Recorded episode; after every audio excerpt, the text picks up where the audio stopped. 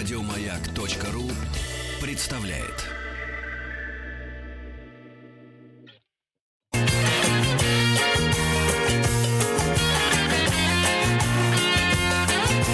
Вахтанг Махарадзе и Павел Картаев. Добрый, ми... э, добрый день. Добрый мир. Добрый мир, да. Я, я, я потому что э, хотел сказать о том, что... Ой, девочки, что вчера было? Что этот час у нас посвящен микромиру. И э, сегодня у нас в гостях молекулярный э, биолог Сергей Харитонов. И мы поговорим о том, как вирус попадает в клетку человека и как работают противовирусные пре- препараты. Сергей, добрый день. Здравствуйте, здравствуйте. Добрый мир, добрый день. Э, Добрый как, мир. Как вам больше нравится. Микро- Да, Микродень, микродень, Сергей, микродень. Ага. А, Вот, э, я действительно решил все-таки поговорить э, о вирусах, о том, как они проникают в клетку и как работают вообще, какие, какие вообще возможны варианты противовирусных препаратов. Но сначала я должен, обязан просто развеять один, ну я не знаю, миф это или не миф. В общем, я услышал э, на днях тут из надежных источников, что по телевизору передавали, что наша э, эпидемия, э, к- COVID-19, наша нынешняя э, пандемия даже, не эпидемия, мировая эпидемия, а, она вся произошла от того, что э, э, наш э, вирус, он это мутировавшая бактерия, которую изобрели в 2010 году для устранения разливов нефти. Не слышали такую версию? Нет, не попадалось. Ну так вот, есть она такая версия, и э, ее многие верят этому, что, значит, была бактерия, которую изобрели, чтобы она поедала нефть. Действительно, такие бактерии существуют, их не то чтобы изобретают, но, в общем, можно как-то настроить бактерию на то, чтобы она питалась подобными, подобными бяками. И таким образом можно очень хорошо и биологично устранить разливы нефти, и молотобактерия так разъелась на нефти, что, что перекинулась на человека, перекинулась на человека и стала вот этим вот коронавирусом. И первые болели нефтяники. Я хотел бы, хотел бы попробовать э, э, пару Китайские нефтяники. о том- да, китайские нефтяники, конечно. Пару слов нужно сказать о том, чем вирусы отличаются от бактерий, чтобы наши слушатели больше никогда, даже если им такая версия на глаза попадется, они просто физически не могли бы в нее поверить. Да? Поэтому очень коротко про то, чем вирус отличается от бактерий. Значит, понимаете, с генетической точки зрения, вот бактерии и вирус, они похожи друг на друга даже меньше, чем, ну я не знаю, чем э, самка кабана похожа на кустик, я не знаю, э, на кустик сирени. Вот Мгм. если между самкой кабана и кустиком сирени общих генов, как мы выяснили, то столько же, сколько между человеком и бананом, примерно 60%. А вот между бактерией и вирусом общих генов может быть, я не знаю, один. Да? То есть э, обычно как устроена бактерия? Бактерия цел- целая клетка, она живая, да, она прям сочная, да. У нее Баколь есть. А, Баколь. да, б- э, Сорви ну, ешь. Что, что у нее есть? Сочная клетка, сорви, светки и ешь. Да, да, да. Вот именно такая бактерия сочная клетка, потому что она, она дышит, она растет, она делится, она, в общем, развивается, как-то движется, захватывает какие-то частицы. А вирус, он совсем на, на, на бактерию не похож. Вот у бактерии м, примерно 5000 генов у кишечной палочки в среднем, да, в ее геноме у кишечной палочки 5000 генов. У нас с вами, по-моему, 20 тысяч, от 20 до 30, 25 тысяч генов насчитывают. У вируса в среднем, вот какого-нибудь простудного вируса, типа нашего коронавируса, у него может быть 20 генов. Понимаете, Мало. какая разница? То есть э, у, у нас с бананом может быть генов примерно одинаково, и половина генов еще и общие. А вот у бактерии с вирусом генов общих может быть или не одного, или один, или два, и разница между ними настолько огромная, что не придумал Бог еще такую, даже не то, что Бог, даже молекулярные биологи не придумали еще такую мутацию, которая могла бы превратить э, бактерию вирус или наоборот. И так что никогда не верьте, что такая мутация может произойти. Да. А, а, Значит, Хотя говорят, что хотя, хотя говорят, что бактерии настолько обленились, что отбросили все лишнее и стали вирусами. Не, э, есть такая версия, не обязательно, что это непонятно, бактерии это были или не бактерии. Есть версия, что это не бактерии были, а эукариотические клетки, вроде наших с вами, ну такие же клетки, как у нас. Потому что есть вирусы. В общем, если останется время, я хотел на самом деле вот именно про это поговорить в конце, если у нас останется пару минут, потому что есть очень занимательные вирусы, намного больше похожие не на бактерии, а на эукариотические клетки. Но неважно. Значит, из этого, из того, что бактерии на вирусы не похожи, а вирусы не похожи на бактерии, у нас э, вытекает следующий вопрос. Вот многие люди, э, когда заболевают простудой, у нас в России прямо это распространено, или в Москве, по крайней мере, точно, что э, бегут сразу в аптеку покупать антибиотики.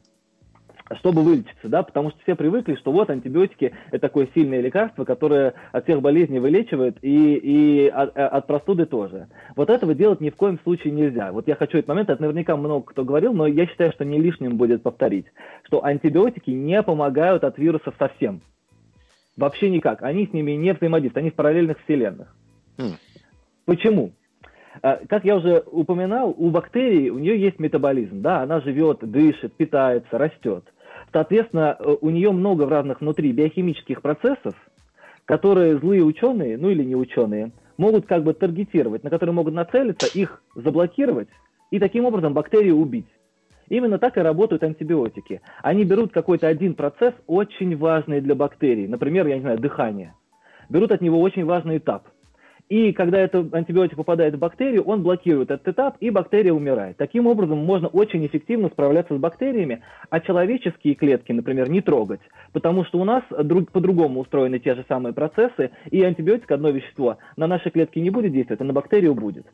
Так вот, с вирусами это не прокатит абсолютно никак, потому что вирус вне, вне клетки в нашей, да, он вообще никак не похож на живое существо у него нет метаболизма, у него нет никаких биохимических реакций, которые для него жизненно важны.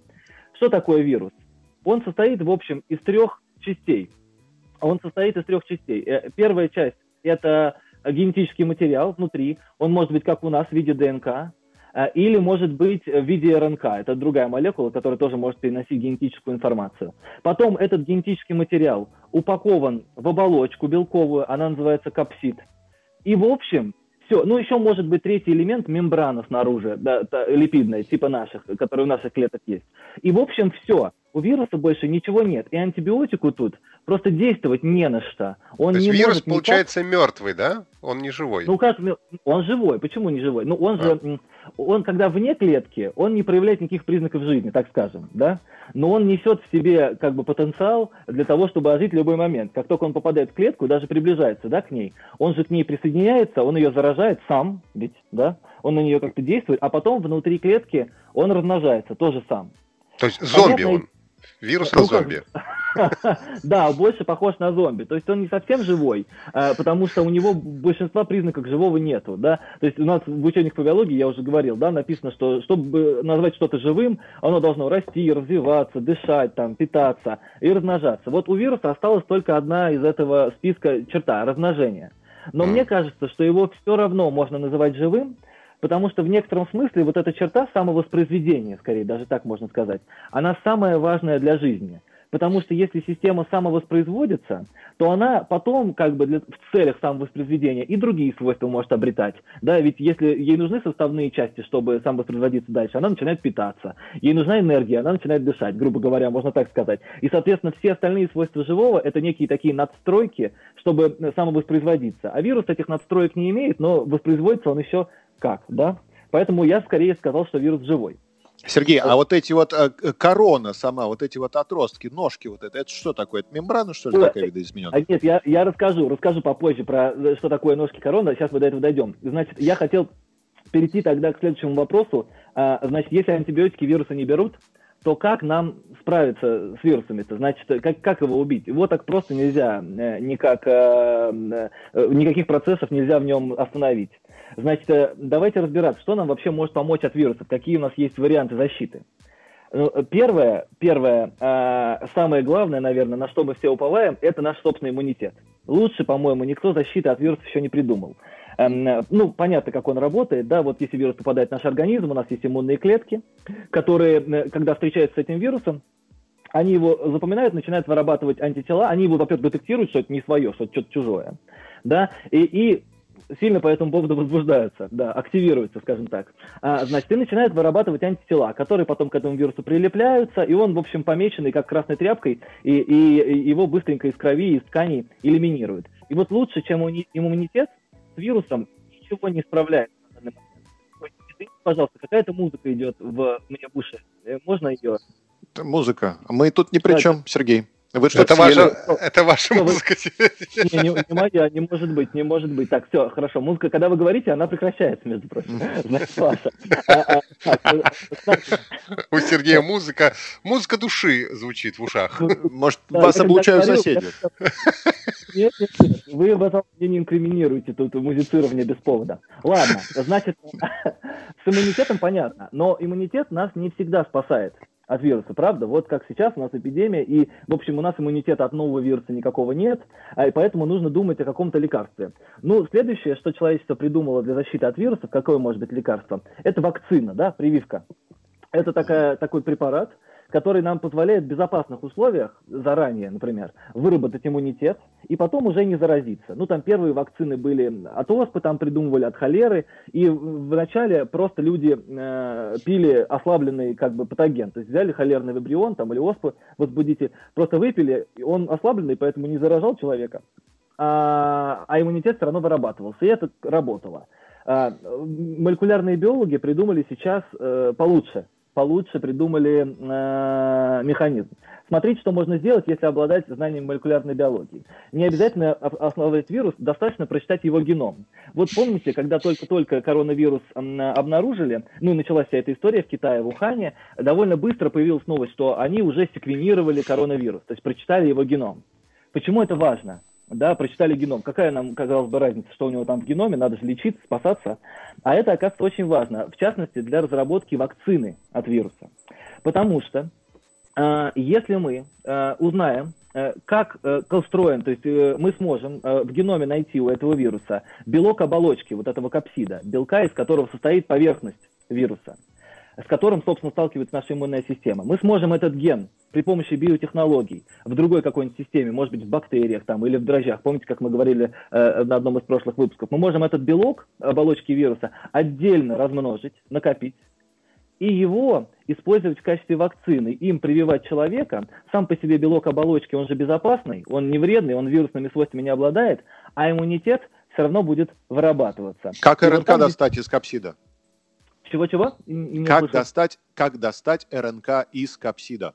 А, это очень просто. Ну, достаточно, это на самом деле несложно. Можно э, э, просто из человека больного выделить э, вирус. Это не, не сложно совершенно делается. Потом этим вирусом можно заразить э, культуру клеток человеческих. Ну, такие отдельно от человека, которые в чашке Петри можно человеческие клетки поддерживать. И их можно заразить, соответственно, этим вирусом. Они же любят человека заражать? Можно. Потом вирус в этих клетках размножится, и из него легко очень выделить э, РНК и с ней уже как угодно работать. Мгм. Да, вот так, соответственно, можно начать делать вакцину, что сейчас, в общем, все страны и делают, да. А, И третий вариант, третий вариант, а, к- что еще можно делать? Все-таки существуют способы особой противовирусной терапии. Вот вы, наверное, слышали, может быть, э, э, самое на слуху э, противоретровирусная терапия, да, которая против ВИЧ. Но вообще-то против разных вирусов придумывают специальные, особые, как бы, специфические препараты, которые все-таки находят у вируса какие-то отдельные процессы внутри клетки, которые связаны именно с ним, а которые не повреждают клетку. Ну вот смотрите, в чем тут вообще проблема с противовирусной терапией? Вот вирус, он живой только внутри нашей клетки. Значит, он в нее попадает как-то, дальше начинает там размножаться а, и синтезировать свои собственные белки, капсида, да, собираться и выходить из нее. Если мы попытаемся разработать противовирусную терапию по принципу антибиотика, то есть, например, скажем, а мы заблокируем вирусу синтез белка, вот заблокируем ему вообще, остановим его, то мы остановим синтез белка не только вирусу, но и всем клеткам в нашем собственном организме. И, соответственно, для человека, то есть это тоже будет очень плохо, это будет еще хуже, чем для вируса. Значит, вот это мы сделать не можем. А что же мы можем все-таки? Для того, чтобы э, к этому вопросу подойти, тут нам немножко придется поговорить про то, про жизненный цикл. Вот давайте вообще разберемся про то, с тем, как э, коронавирус, ну или любой другой э, похожий на него вирус, а их очень много, вот вирус, например, который вызывает респираторные, острые респираторные заболевания, как они вообще попадают к нам внутрь клетки? Мгм. Да? Вот, э, смотрите, я уже упоминал, он состоит из трех элементов, значит, РНК, капсид и липидная оболочка. Ножки это И- пока тайна. Вот сейчас мы к ним подходим, к этим ножкам, понимаете? И в этой липидной оболочке снаружи, там она тоже непростая. В ней, как раз в нее встроены особые белки. В частности, вот эти ножки. У них есть особое название, называется spike proteins, то есть, э, ну, как бы белки-шипы. Шипы. Э, белки-шипы. И вот эти шипы, они торчат, действительно, из-за них он называется короной. Зачем нужны эти шипы? Оказывается, коронавирус и вообще все похожие вирусы, их очень много разных, которые используют этот же самый механизм. Он использует эти шипы буквально как пропуск внутрь клетки. Когда он подходит к клетке, а, белки, эти шипы, они особой структурой обладают такой, что они связываются с другим белком на поверхности нашей клетки и сообщают ему, что это тут, значит, что-то очень важное и полезное подошло, что-то, что клетка хочет обычно съесть, да? А, и клетка, она, в общем, на голубом глазу. А, после того, как ей сигнал дали, она пытается этот коронавирус захватить. Ну, то есть она его и захватывает, собственно, протаскивает сама внутрь. Но не просто так. Нельзя просто взять да, и протащить вирус через мембрану внутрь клетки, в цитоплазму. Потому что вирус, он большой, крупный, и пищевая частица, за которую его, в общем, принимает клетка, она тоже обычно крупная. Поэтому ее нельзя сквозь мембрану взять и протянуть. Это порвет мембрану, а рваная мембрана для клетки это не полезно. Поэтому клетки придумали специальный механизм, который называется эндоцитоз.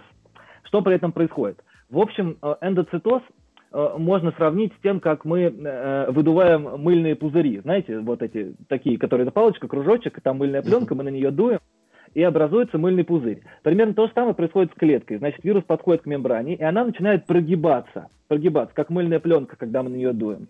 И в итоге а, она прогибается, так обнимает вирус со всех сторон, и он отпочковывается вместе с пузырьком клеточной мембраны внутрь клетки. Да? И что здесь получается? Казалось бы, на этом история должна закончиться. Все, вирус попал внутрь клетки, сейчас он будет ее заражать, всячески ей вредить, но нет. Потому что он, конечно, внутрь забрался, но, но он еще не попал в цитоплазму клетки. Так, одну он находится, он находится просто в пузырьке в таком, получается, да? В пузырьке, да. Он на самом деле изолирован, изолирован от клетки э, этим самым пузырьком. И более того, клетка думает, что это еда и хочет его переварить. Правильно? А если это еда, она подводит к этому пузырьку специальные пищеварительные ферменты, чтобы вирус, ну не вирус, а что там попало, клетка не различает, она все, что съела, значит хорошо, что все то полезно, что в рот полезло. Вот клетки таким руководствуются э, э, выражением. Значит, она хочет переварить. Она э, э, к этому пузырьку подводит пищеварительные ферменты. Но и тут вирус, в общем, выкручивается. Оказывается, эти пищеварительные ферменты, в частности коронавирусом, только на руку. А, потому что он использует их, чтобы выбраться из этого пузырька и попасть в цитоплазму клетки. Как он их использует? на мембране, вот на мембране вируса, не на самом пузырьке, в котором он оказался, а вот на вирусной мембране. Там есть еще белки, кроме шипиков, кроме вот этих вот э, э, палочек, которые корону делают, там есть другие белки. Они называются белки слияния. И вот это вот особые вирусные белки, которые вообще только у вирусов есть, это вирусное изобретение, которые позволяют при определенных условиях вирусной мембране, мембране самого вируса, сливаться с мембраной клетки, прямо объединяться в одну. И тогда вы, что происходит? Смотрите, когда пищеварительный фермент попадает, попадает в, э, в этот пузырек, так, Сергей, к сожалению, начинаешь немножко пропадать. А, у нас сейчас новость, мы послушаем, а в это время переподключим а, нашего гостя Сергея Харитонова, молекулярного биолога, и продолжим говорить о том, как вирус попадает в клетку человека, как работают противовирусные препараты. Слияние мембран. Вахтанг Махарадзе и Павел Картаев. Где же Сергей? А вот, видим, видим, видим, слышим, все, отлично, хорошо. Вот. И э, сегодня говорим о том, как вирусы попадают в клетку человека и как работают противовирусные препараты. И вот буквально э, перед выпуском новостей был красивый образ, как э, каким образом вирус э, вылезает, можно сказать, из пузыря. Из-под одеяла. Клеточного, да. И дальше, что происходит дальше? Вот сейчас мы узнаем у Сергея. Сергей да, с нами? Да, значит, О, мы остановились на том, что э, клетка пытается в, в этом самом пузыре вирус переварить, а вирус это только обращает себе на пользу. Значит, вот эти самые э, fusion proteins, то есть белки слияния, вирусные белки, которые помогают ему выходить из этого, из этого пузыря, они обычно в неактивном состоянии. Они как бы на изготовку стоят, но не действуют никак. Там, вот, например, он не сливается с мембраной э, клетки, когда э, только-только к ней подходит, с наружной мембраной. Он выбирает момент, когда сливаться. Так, как он это делает? Значит, пищеварительные ферменты, они пытаются вирус переварить. А что при этом происходит, когда пищеварение? Ну, расщепляются белки, правильно? И, соответственно, эти фьюжн, фьюжн белки, белки слияния, они подставляют пищеварительным ферментам тактически свое правильное место, где их надо разрезать, чтобы активироваться. И когда их разрезает пищеварительный фермент клетки, вот тогда-то они начинают работать. Мембрана вируса сливается с мембраной пузыря, с мембраной пищеварительной вакуоли. И тогда получается то же самое, как пускать пузыри, только наоборот, да, то есть представим, что уже мыльный пузырь падает на, на, на пленку какую-то, на пленку, на мыльную пленку, и он, знаете, так бывает, он сначала на ней немножко прыгает, а потом раз, в месте, где они касались, сливается с ней и как бы выворачивается наизнанку, да, то есть в этот момент мыльный пузырь, э, э, он не лопается, а он сливается с пленкой, и также происходит между мембранами клетки и вируса, и она его выталкивает, выталкивает э, э, в цитоплазму клетки клетки. И вместе с вирусной частицей выталкивается, соответственно, генетический материал вируса. А вот этот вот пузырек, да. он уже все ликвидирован, получается, да? Ну, он, нет, он остался, он просто остался, он как бы, получается, вывинут наизнанку. То есть, э, э, он не ликвидирован, он плывает куда-то. Он, то есть, он остается в клетке, просто он уже как бы бесполезный, он свою функцию больше не выполняет. То есть, из него вирус вышел, он стал чуть-чуть больше, к мембране пузырька присоединилась мембрана вируса, а э, сам вирус, э, капсид вместе с геномом, оказался в цитоплазме. Да, вот так. И значит, а ножек происходит... уже нет, да, больше? Нож, ножки, ножки остались, да, ножки остались, они остались встроены в мембрану э, этого пузырька. Она же слилась с пузырьком. Uh-huh. Соответственно, и ножки все на нем остались. Uh-huh. Да, так что он без ножек уже, он Нож, нож, Ножки в тепле уже, понятно. Ножки в тепле, да. Значит, и что начинается? Он выбрасывает цитоплазму клетки, свой генетический материал. Начинается, соответственно, активность метаболическая, клеточные машины, вот эти по синтезу белка, садятся на его генетический материал на РНК, тут даже долго мудрить не надо, да, э, сразу РНК им дается в правильном виде, а, и начинают синтезировать вирусные белки, потом из вирусных белков собираются новые капсиды, упаковываются геномы, и вот как бы он выходит. И вот понимая, жизненный цикл вируса, да, вот как он действует, то, что мы сейчас разобрали, в принципе, можно ведь придумать разные варианты как бы более специфической противовирусной терапии, да? А, ведь э, какие здесь слабые места мы можем заметить, которые важны для вируса, а для клетки не очень важны? Ну, э, первое слабое место – это момент слияния с вот проникновения в клетку, когда вот этот самый шипик показывает пропуск, и можно, может быть, попытаться как-то заблокировать этот момент, да? Потом, mm-hmm. второй момент. Это когда э, генетический материал вируса выходит в клетку. С одной стороны, это как бы нужно вирусу, потому что ему нужно свой генетический материал размножать. А с другой стороны, с другой стороны, в этот момент РНК вируса, она максимально не защищена. Она без капсида, без защищающих, одевающих это РНК белков. Соответственно, в этот момент ее можно, собственно, порезать и инактивировать, да, может быть, есть какие-то специальные ферменты, которые вирусную РНК могут атаковать, да, тоже можно придумать такую терапию.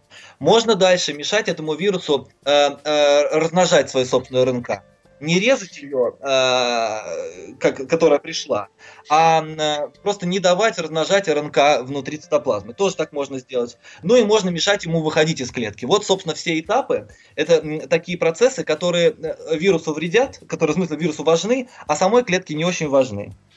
А в чем, Сергей, а в чем глобальная проблема проникновения вируса в клетку? Вот он, грубо говоря, да, в слове корова заменяет mm-hmm. букву О на букву А, и получается корова, и наш организм считывает эту ошибку, да, и дает сбой. Я правильно понимаю?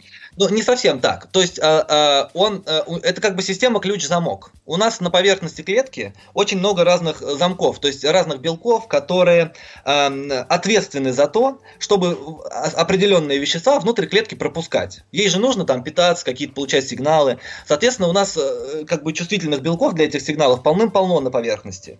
И вирусы, они как взломщики, они научаются имитировать сигналы естественные, которые приходят к нашим клеткам, как бы реально показывать пропуск или ключ, вставлять замок. Вот как-то так можно представить. У них э, их белок, он не родственный нашему, например, но он по поверхности, по форме имитирует, как ключ к замку, форму нашего белка. Подходит к нужному, к нужному замку и открывает дверь.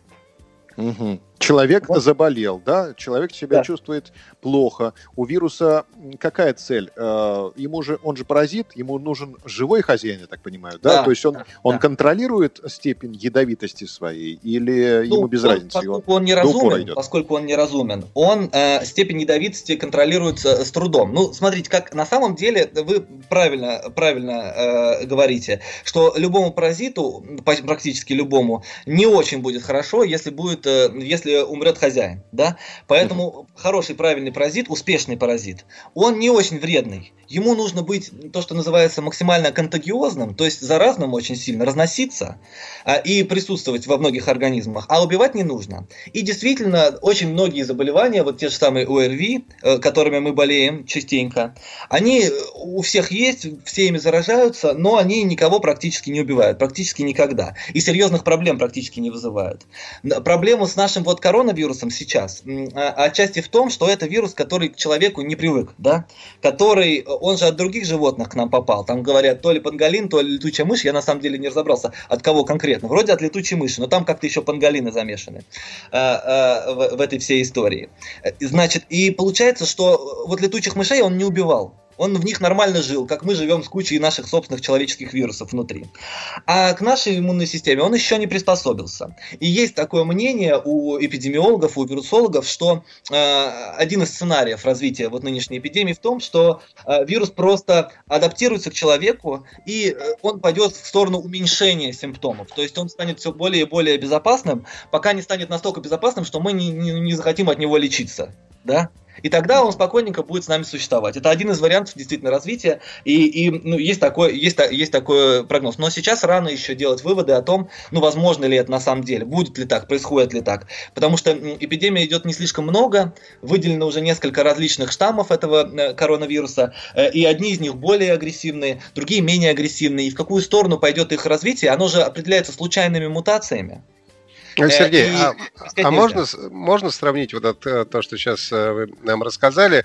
Э, например, когда вот мы, когда мы еще ездили в азиатские, например, страны, вот приезжает mm-hmm. человек, европеец, он приезжает в Индию, и вот эти все вирусы, условно, и микробы, с которыми живут местное население, они очень пагубно влияют на нас.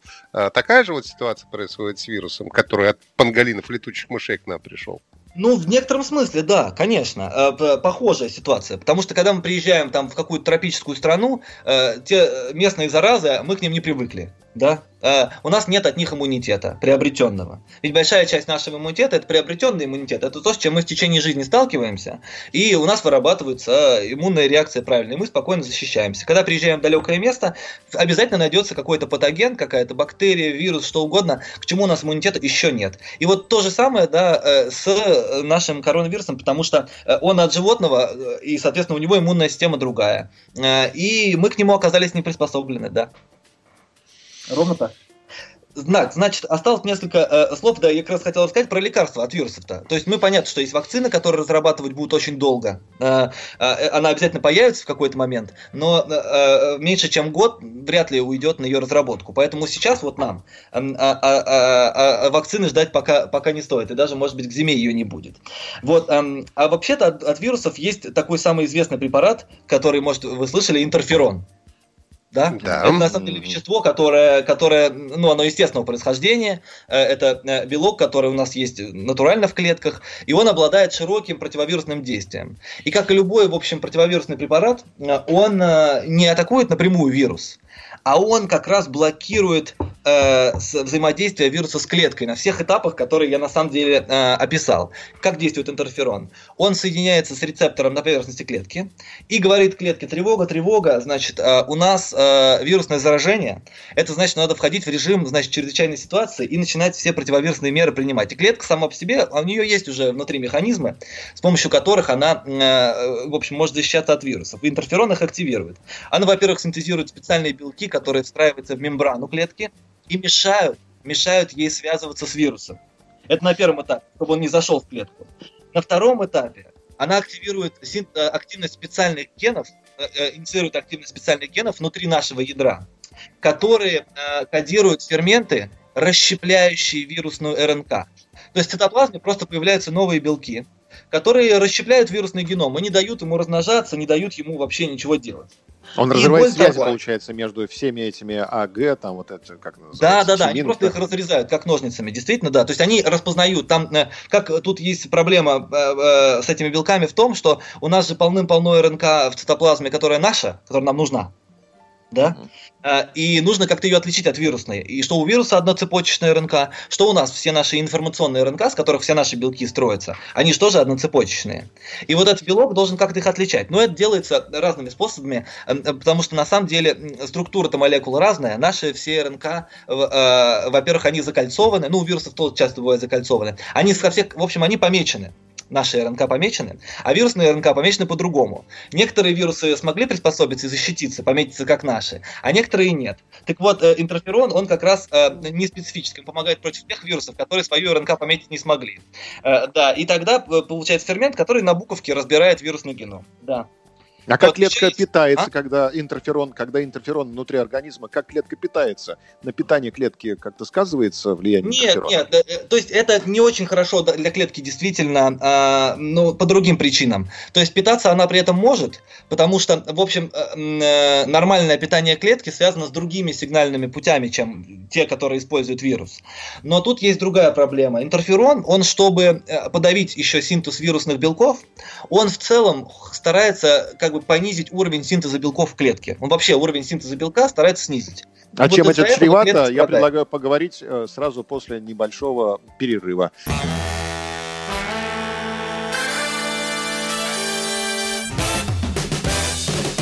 Вахтанг Махарадзе и Павел Картаев. И молекулярный биолог Сергей Харитонов. Мы уже поговорили о том, как вирус попадает, попадает в клетку человека, а теперь говорим о том, а, как бороться с вирусами. И вот уже закончили мы на интерфероне. А, Сергей, а вот скажите, по размерам сориентируйте нас, вирус по сравнению с человеком, это как человек по сравнению с чем? С планетой? С Землей, например? Ну, нет, ну не с Землей. Все-таки э, дайте даже дайте подумать. Нет, э, конечно, разница не такая большая. Нет. Угу. на самом деле, э, можно сказать, что вирус по сравнению с человеком это как человек по сравнению с девятиэтажкой. Не-не-не, не, вот не такая маленькая разница. Может быть, с городом. Я не знаю, вот так.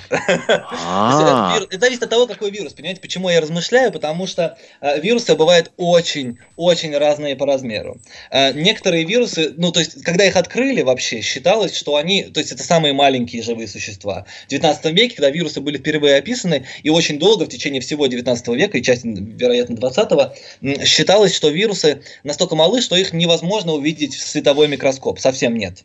То есть они меньше, чем половина длины волны э, э, света. То есть там 650 нанометров это наш видимый свет примерно, 300 нанометров э, значит это э, э, порог разрешения светового микроскопа. И значит любой вирус должен быть меньше, так считалось. А потом оказалось, а бактерии, например, некоторые можно разглядеть световой микроскоп, а уж эм, свободно живущие одноклеточные микроорганизмы какие-то эукариотические вообще легко. Некоторые из них можно разглядеть даже без микроскопа, просто в капле воды, вот видно, как такие пылиночки э, плавают какие-нибудь инфузории или амебы там передвигаются. А вирусы, они бывают такие маленькие, что они десятки, ну, там, сотни, в тысячи раз меньше, чем бактерия, да, то есть для них там есть такие вирусы, там, бактериофаги, да, для которых бактерия, ну, как футбольное поле, а очень большая для них. То есть они маленькие. По сравнению с ними, э, то есть мы очень большие. А есть такие вирусы, которые крупнее бактерий даже. Они не так давно были открыты, вот на самом деле, то есть активно их начали открывать в, в десятых годах. Э, э, первые вирусы такие, они называются мимивирусы. Вот, э, такое у них миленькое название, мимивирусы. Они заражают амеб, свободно живущие, такие, знаете, одноклеточные организмы, амебы, и живут в них. И так это громадные просто вирусы, невероятных размеров. Они больше бактерий, у них очень большие геномы, и они отличаются тем, что у них есть такие белки внутри этих мимивирусов, вообще инопланетного происхождения. Ну, в смысле, это я шучу, конечно, не, э, на всякий случай надо говорить, э, что э, у них есть белки, которые не встречаются ни у каких других вообще организмов. Они называются, по-русски нет хорошего названия, белки-сироты называют, там орфан пептайдс они называются, потому что они настолько сильно отличаются от всего остального, что этих мимивирусов вообще надо в отдельное царство выделять. Вот, сначала открыли мимивирусы, потом назвали второй мама-вирус, и потом понесло. Сейчас этих вирусов есть Пандора. Потом пап, папа вирус, деда да, вирус и баба вирус. вирус. Я не помню точно, но, по-моему, папа вирус тоже есть.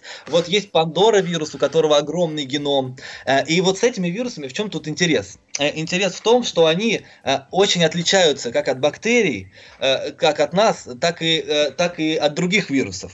Потому что у них генетический аппарат, у некоторых из них, устроен больше похоже на нас, чем на бактерии или на вирусов. Вот это интересно. У них просто структура гена такая. Вообще просто бактерию от человека по структуре гена можно отличить. Даже не зная, откуда вы его взяли, вы посмотрите, как ген устроен, и сразу видно, что у бактерии одна, у человека другая. Так вот, у этих вирусов структура гена, как у нас. И это всех вообще фрустрировало. Во-первых, они громадные. Во-вторых, э, э, то есть они как, как, как наша клетка с размером может быть, то есть, ну, чуть-чуть меньше может быть. А, во-вторых, у них генетическая система, как у нас. Так это может получиться, что это вообще предковая форма жизни, что не они произошли от бактерий или, не, или от эукариотических клеток, а наши клетки сами произошли от таких вирусных. Есть теория такая симбиотического происхождения вообще наших клеток, что э, были вирусы, которые заражали древние, древние ну, предки наших клеток, э, и э, вот такой орган, как ядро, самый важный, наверное, орган в нашей клетке, да, один из органелла, не совсем орган. В общем, э, ядро, э, он образовался по одной из теорий от такого вот огромного вируса, который заразил клетку без ядра, и потом сформировал внутри нее ядро, это как бы его была машина, а потом э, прижился и не захотел уже формировать тела, эту клетку разрушать, а стал вместе с ней так жить. И так То получились получается... клетки из огромного вируса. Получается, что у вируса не только одна цель размножать себя, но есть еще и цель изменить да, э, человека, ну, изменить жертву получается, ну, свою. цели такой у него нет. Грубо говоря, тот, если про размножение можно сказать, что это в некотором смысле цель, потому что к ней он стремится, то изменения подобные происходят скорее случайно, если они ведут к улучшению размножения. Ведь такой вирус, который случайным образом, может он мутировал, он, у него, он же не, собственным, не по собственному желанию остался в клетке, может у него сломался ген, который ему позволяет формировать капсиды.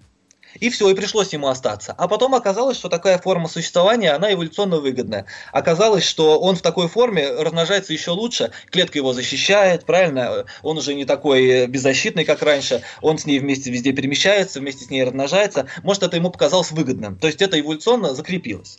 Вот скорее так это работает. Цели здесь нету. Это закрепление изменений. Сергей, а вот вопрос от наших слушателей по поводу а кварцевания и ультрафиолет э, помогает в борьбе с вирусами? Да, да, помогает, потому что ультрафиолетовые лучи это очень сильные мутагены, да, то есть э, они э, портят ДНК и РНК, генетический материал портят, разрушают вообще любые биологические молекулы, и, соответственно, вирус, который держится на поверхностях, там, на, на, на столах, там, везде, э, он, этот вирус, э, будет портиться тоже, и, соответственно, не будет больше заражать никого. А как обильное питье помогает в борьбе с вирусами? Ведь главный совет доктора – пить побольше теплой жидкости. Ну, потому что э, обильное питье напрямую никак не помогает бороться с вирусом. Это, конечно, ваша ирония понятна.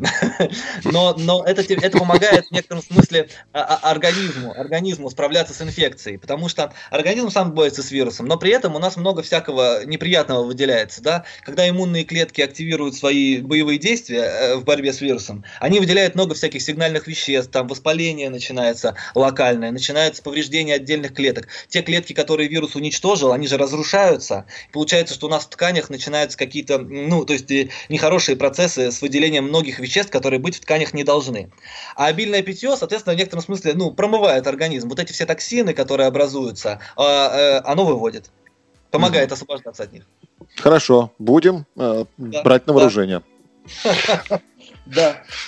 А, озона, озонаторы воздуха, говорят, есть в них какой-то смысл? Чего-чего? Что вы говорите? О, озонаторы воздуха, которые воздух вот озонируют. Я не знаю, конечно. Потому что, с одной стороны, озон это тоже э, э, э, такое, такая молекула химически активная, которая может э, ну, портить э, ДНК, так, которая летает. К сожалению, не успели опять Сергей ответить на этот вопрос. Большое спасибо. Сергей Харитонов, молекулярный, молекулярный биолог, был у нас в гостях. А мы прощаемся до завтра. Павел Картаев, Ахтанг Махарадзе. Всего самого лучшего. Еще больше подкастов на радиомаяк.ру